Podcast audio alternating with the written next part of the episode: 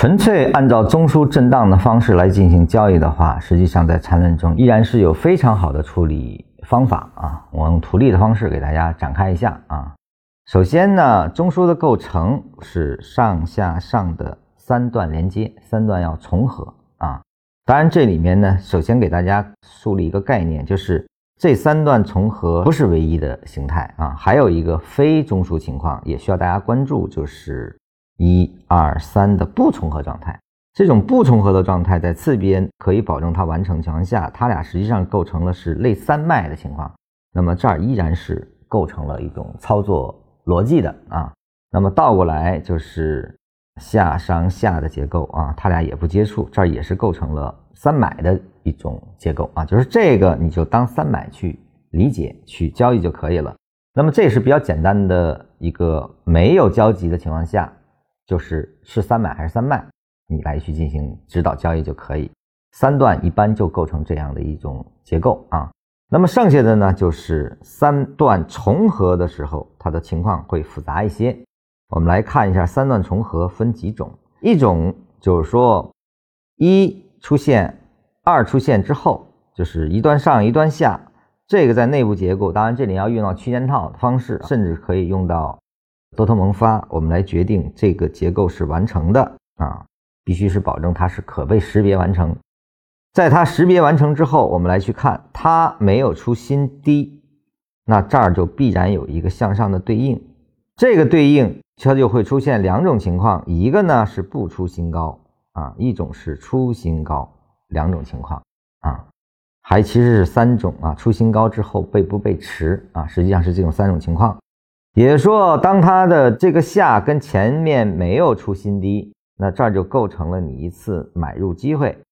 而后，当它反弹，我们称之为一类、二类、三类状态。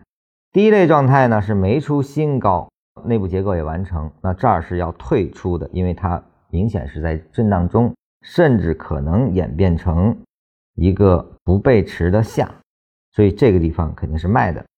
那么第二种呢，就是说它也出高点了，但是呢，它跟前面那个上做比较，它发生了背驰，也就是说更大的级别却出现了同等空间以下的空间结构啊，就是说它的这个空间更低，级别更大，它就产生背驰。那这个地方是按线段背驰去处理啊，我们叫盘背，你依然是要卖的。那么只有第三种。它以更猛烈的方式运动，出现了比它更高的空间，但是级别更低，我们叫动能更强。这种情况下可以等一等，因为它很有可能出现这种下上下不接触的三买啊，类三买逻辑。那么这儿可能还是你的第二次买点啊。那么倒过来也同样如此啊。我们倒过来看一下啊，在下的过程中，比如说一个下，一个上。那么就看它出不出高点，不出高点的话，这就构成你的卖。而后呢，再看下是否给你买点啊。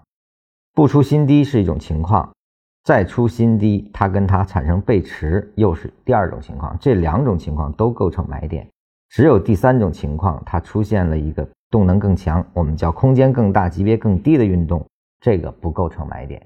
这个时候是需要等的，等什么呢？等反向的结构再出现，比如说再出现一个跟它交集的，啊，因为你不跟它交集，构成三脉了，是吧？还是脉？那么这个上来，这个再下，它跟它之间又形成了背驰关系，或者跟它不出新低的关系，这才构成你的买点。